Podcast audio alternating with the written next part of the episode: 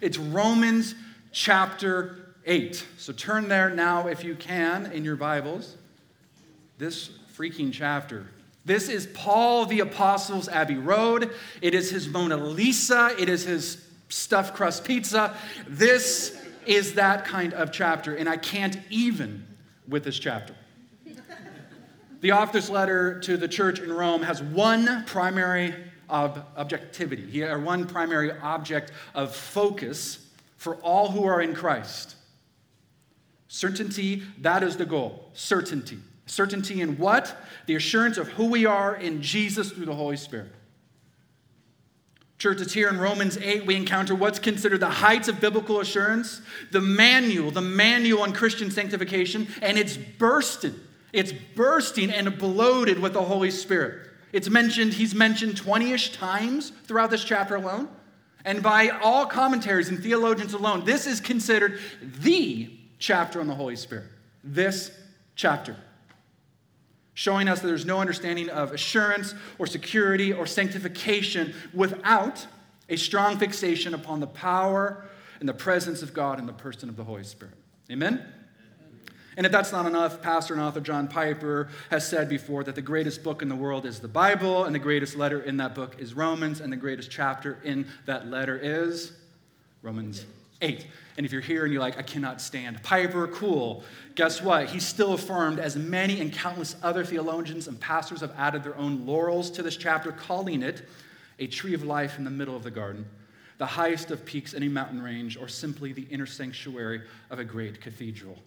Ladies and gentlemen, this is Romans chapter 8. So without any further ado, look at verse 5. It was actually Martyn Lloyd-Jones, the amazing preacher, who said, it's actually kind of cool that the real start of this great and most eloquent chapter starts at verse 5.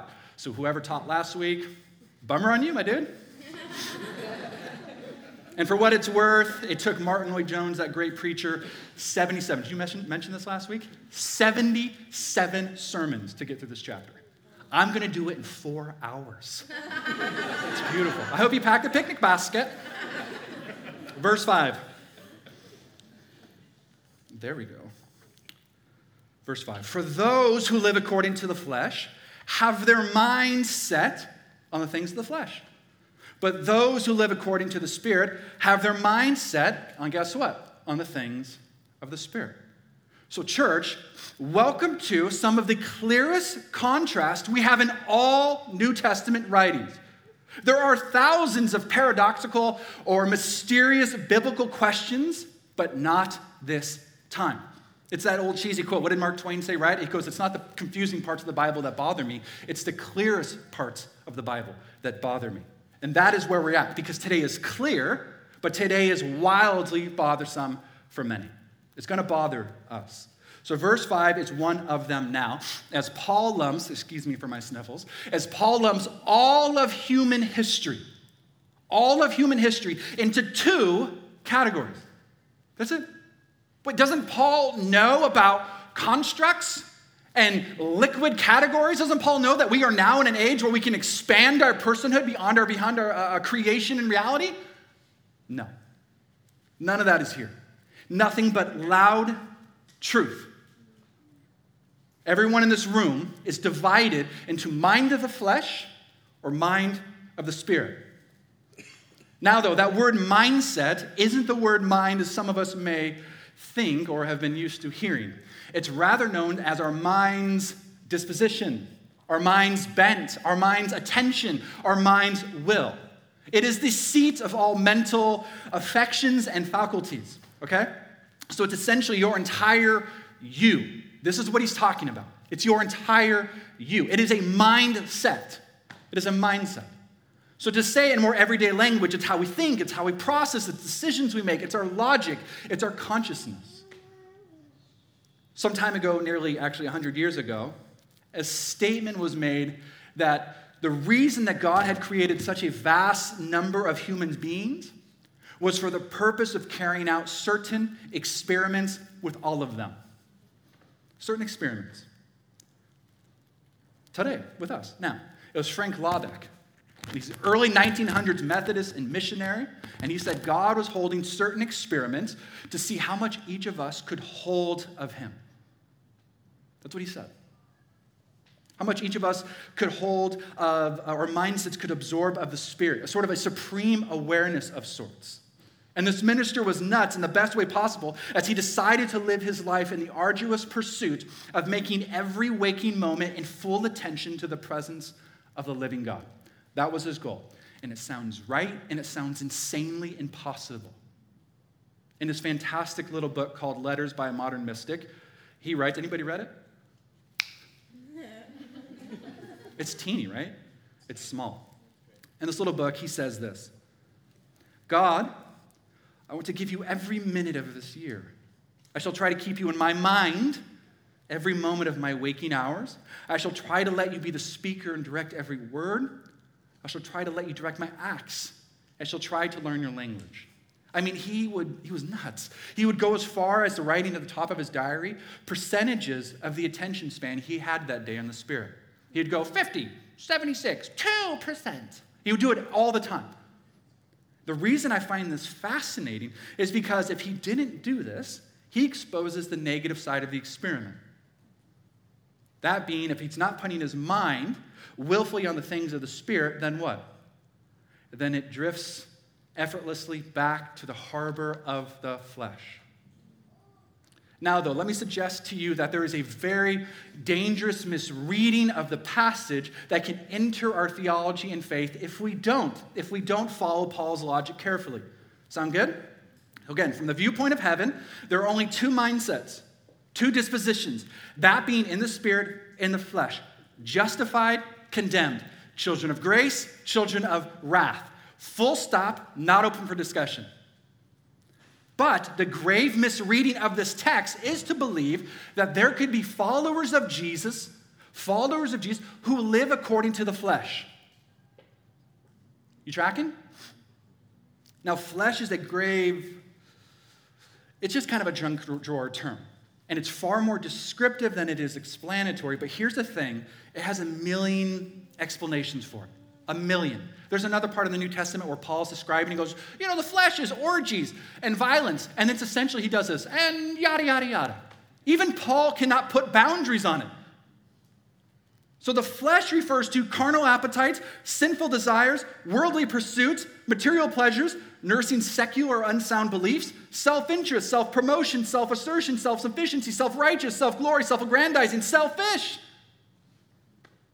The flesh isn't even in uh, protest to the existence and purpose of God, as it wants God. Flesh wants God, it just wants God to serve it. You following me? It just wants God to serve it. So the flesh is the ultimate cry that I am ultimate. I am ultimate. And this can play out any number of ways from orgies, violence, wretched anger, all the way to good morally, all the way to good religiously. But to say fleshly Christian is a myth. It is a myth. It's an oxymoron. It's the equivalent of saying married bachelor or good country music or.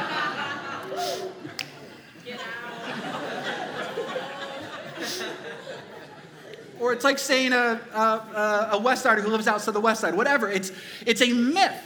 There is no such thing as a Christian mudblood. There's way too many Harry Potter references in this sermon so far. It's this great, there's no such thing as a Jekyll and Hyde faith. It's wrong. So this morning, which do you belong to? There is no neutrality. Which mindset do you possess? And let me just say this this particular categorical distinction in a world hell bent, hell bent on loosening categories is all that matters, Los Angeles. Beyond racial or socioeconomic distinctions, beyond all sexual distinctions or political distinctions or demographical or cultural distinctions, only one matters. Only one. In the span of our eternity, do you believe that today? Am I in the flesh or am I in the spirit? Now, if you're freaking out, thinking, holy crap, Casey, What if I'm not really a Christian after hearing all of this? Because you stumble or trip here from time to time. It's important to be aware that even when we are distracted by sin or by flesh, that's not an end to our faith because that is not who we are. A believer in the Lord Jesus Christ cannot sin without the inevitable consequences of a suffering, conscience. In other words, if one is able to sin without remorse or without guilt or without concern or without repentance, then I believe Paul is saying they're not in the Spirit. But it gets fuller. Those two distinct individuals, Paul then traces their trajectory to two distinct destinies. Look at verse 6. Is this okay? Is this working? Everybody okay? Ethan? All good. All right, good. Bryce, you brought your parents today? My goodness. Love you guys. My goodness. Verse 6. Now, the mindset of the flesh is what? Death. But the mindset of the Spirit is life and peace. The mindset, verse 7, is of the flesh is hostile to God because it does not submit to God's law. Indeed, it is unable to do so. Collective church, to me, um, are you kidding me, Keith? Collective church, to me, this is the most penetrating pathological description of one's fallen humanity in all of the writings of Paul. And if you're here and you're a Bible thumper and you go, isn't that Romans 3 or something else? I'd be hard pressed to say no, it is Romans 8. Now, before we get upon the discussion of the doctrine of the text, I want us to observe something quite arresting that'll take us to our next portion. Look at verse 7 again. The mindset of the flesh is hostile to God. Paul doesn't say that the flesh is passively neutral to God, it says it's an antagonistic against God as Paul decides to use a noun. If you look at the original language, blah, blah, blah, if you look at all of that, it is not an adjective. It is not hostile to God. It is a noun. Are you tracking with what I mean by this? Church, you have any idea how powerful this is? Because if you're here and you identify as a Christian, please listen ever so closely. And you're here and you don't identify as a Christian, please listen ever so closely. Especially here and you're not a Christian, the Bible is describing your current state with what I'm about to go over. This isn't hostile as an attribute. Eh, this is hostility, hostility itself. This isn't a rebellious person. This is supreme rebellion, this word. This is wicked incarnate. It is sin, is what Paul is saying. It is enemy. It is lust. It is envy. It's not a description, it is this. Simply, the fleshly mindset is at active, active war with God. I've been thinking about this word quite a bit since the text was assigned to me for the last couple of weeks. Uh, and this particular word, I am shattered by it. I am shattered by it especially in the hostile post Christian culture that we are a part of in this very moment. To consider the relationship of, uh, of, of, who we are to God and then remember what God is, I just kept coming back to these last couple weeks. Why? Why?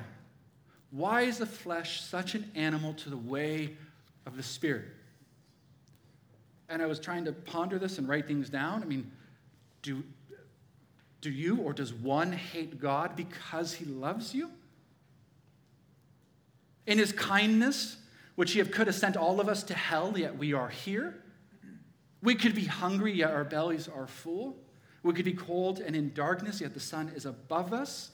We, you, could be in a nightmare, yet his mercy has steadied us. Does one hate God and is hostile to God for sending his only begotten Son to hang on a tree? Is this why so many are hostile to God?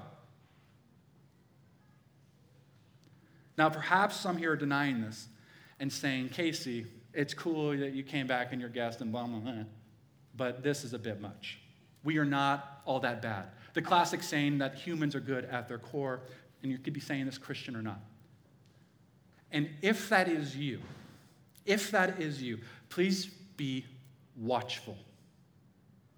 Please be watchful as if you continue down that trail, you will find yourself disagreeing with Scripture constantly. Constantly. Because if we can't get this set, God's holiness and our vile guilt, then every floorboard in this house will start to come up. This is the genesis of deconstruction. This is it. That we are not as bad as we think, and God is not as good as we think. This is not a passage for the worst of the worst. This was you, Christian, and this was me. Verse 7 The mindset of the flesh is, there's that noun, hostile to God, because it does not submit to God's law. Indeed, it is unable to do so.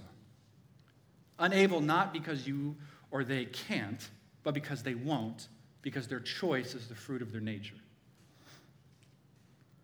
Unable morally to uphold as the mindset leads away from the life source that is God and his laws and his way. It naturally leads to a spiritual death.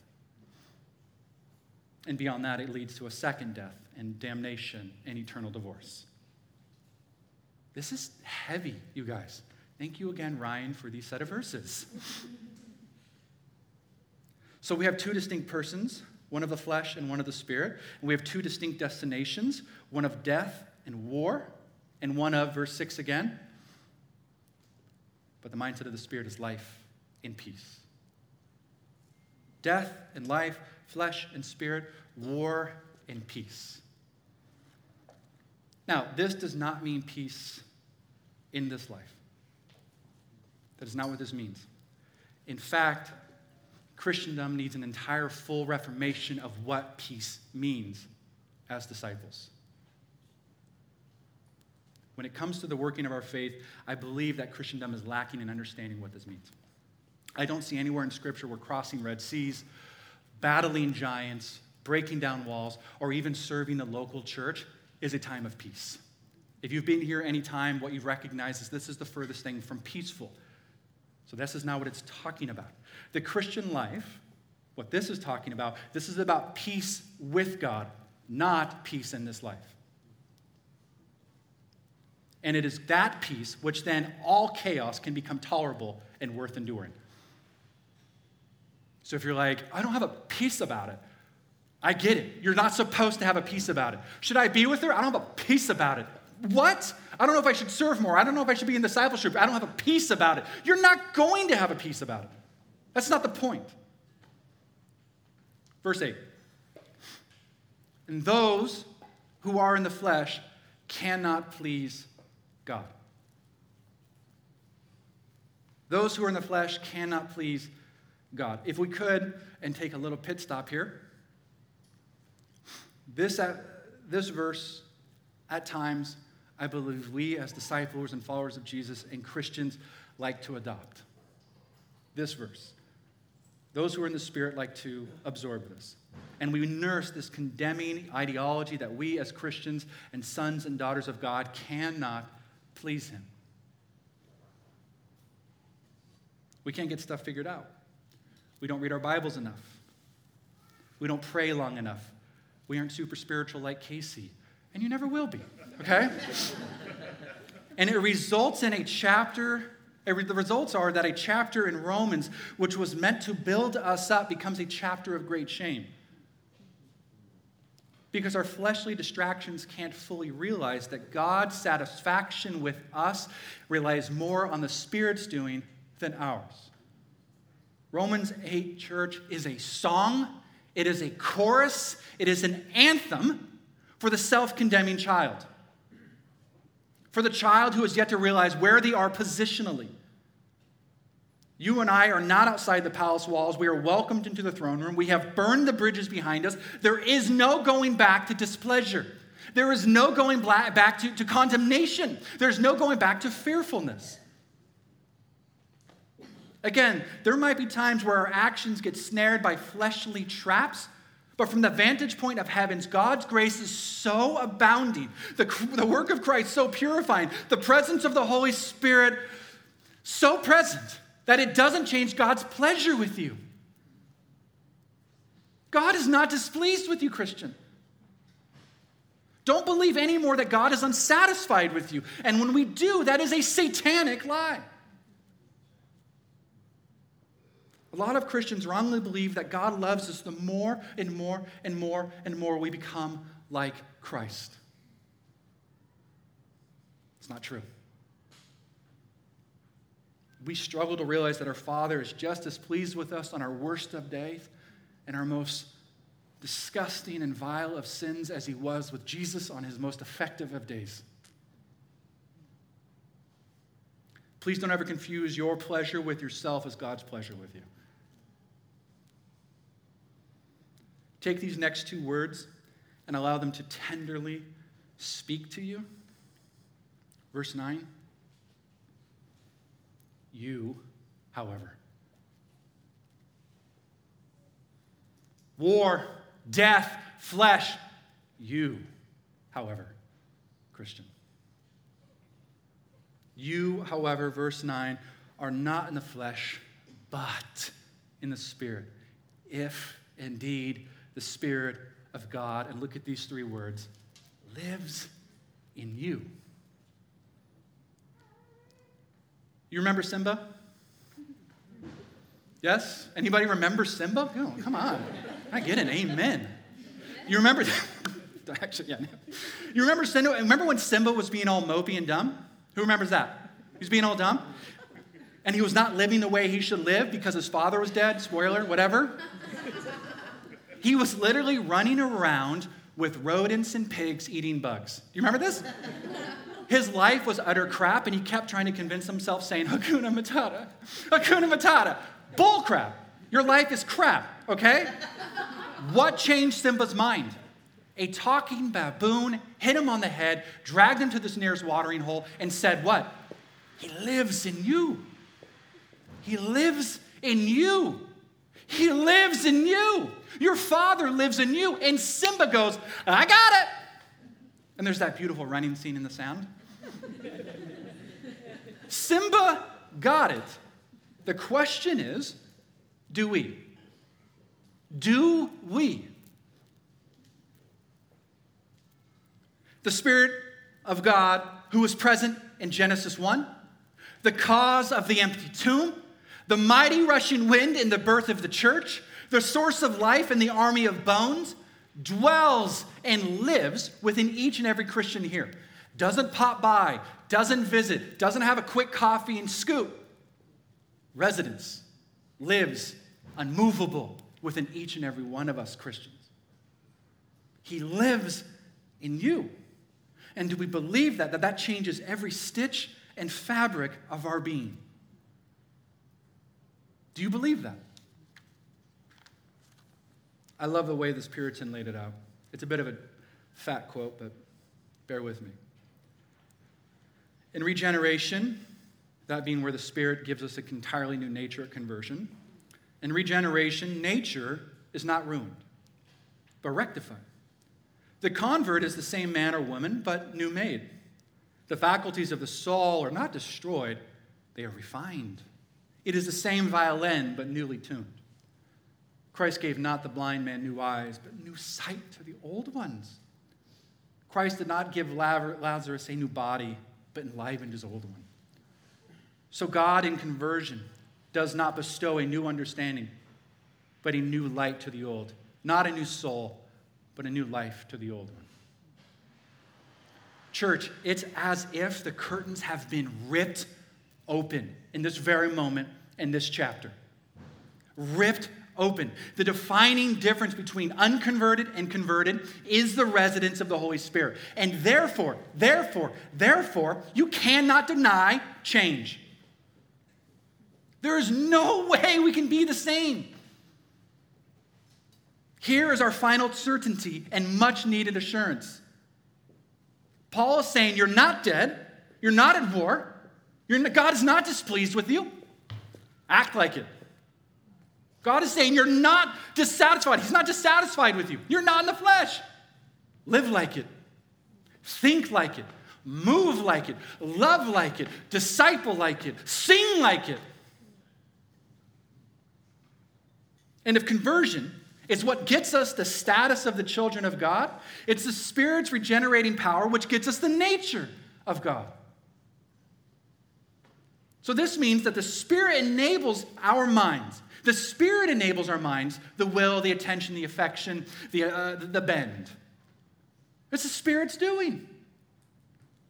Church, we constantly think it's our doing. Therefore, this whole different way, and this is what Paul is trying to get to in Romans 8, is entirely from the perspective of Christ, of how we are to treat this life. How would Christ look at an annoyance? How would Christ look at an enemy?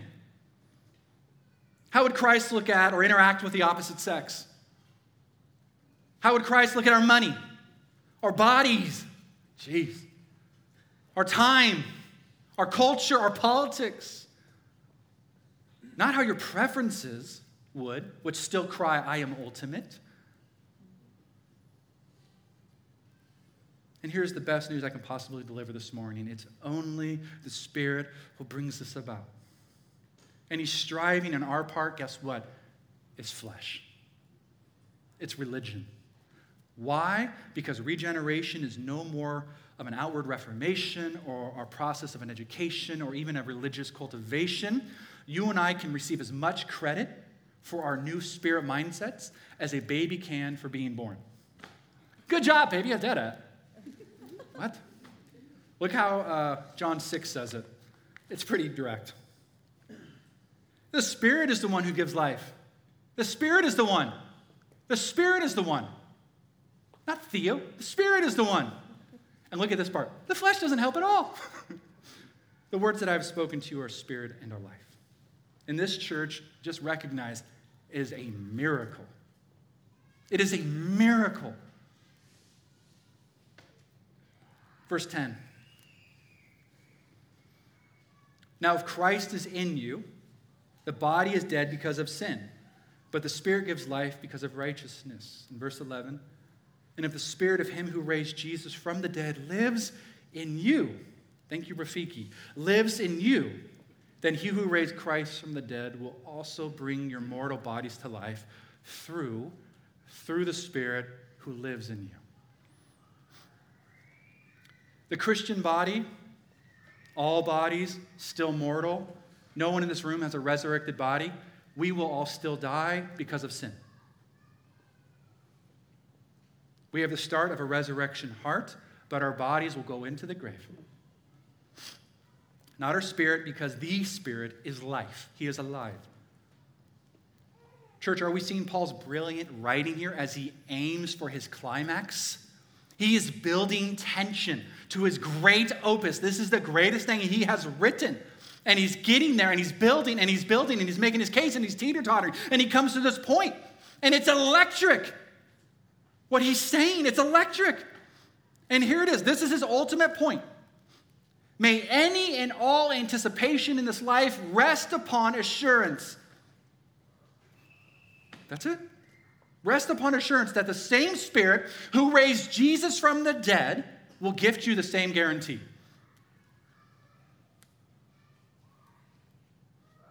Do we live with this kind of assurance? Do we live with this kind of assurance? Somebody once said that the acid test of Christianity is one's attitude towards assurance. Which Christians here, if we unfold this, I think we can agree with that, that sentiment. There are things you and I will either struggle to do, and please hear me on this. We will either struggle to do or never do spiritually because we are not confident in the final certainty of his indwelling presence. Meaning, without the spirit sealed insurance of what we just read, there are sacrifices you or I will never make. Without the spirit sealed insurance, there are generous tithes and offerings we will never share. There are prayers we're afraid to pray. There are risks we will never take. There are people we will never disciple. There are embedded missionary mindsets we will never employ. We will hold things back because we are uncertain. We will hold things. We will hide ways. We will be fearful to walk up to that person. We will be fearful to allow certain prayer to be prayed over us because we're uncertain. We are unassured.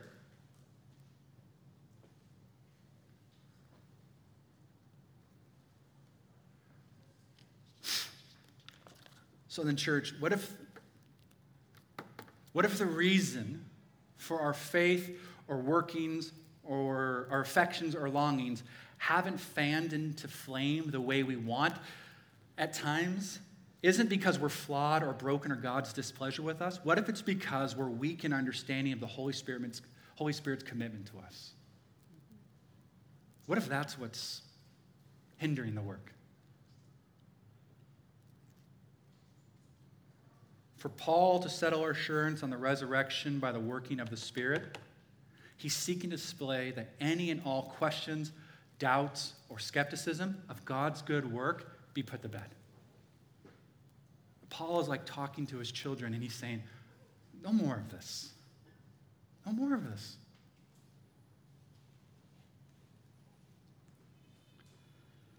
If I had the opportunity to end this talk with the church I love so much. And I may never come back to preacher, I, I don't know. And if I get one shot to ask one question with a community that means more to me than you will ever know, it would be something like this. If the promises of the gospel and the resurrection and the Spirit's indwelling presence are true, how does that change how you see yourself? How does that change how you see this church? Warts and all? The resurrection and the Spirit's indwelling presence is true.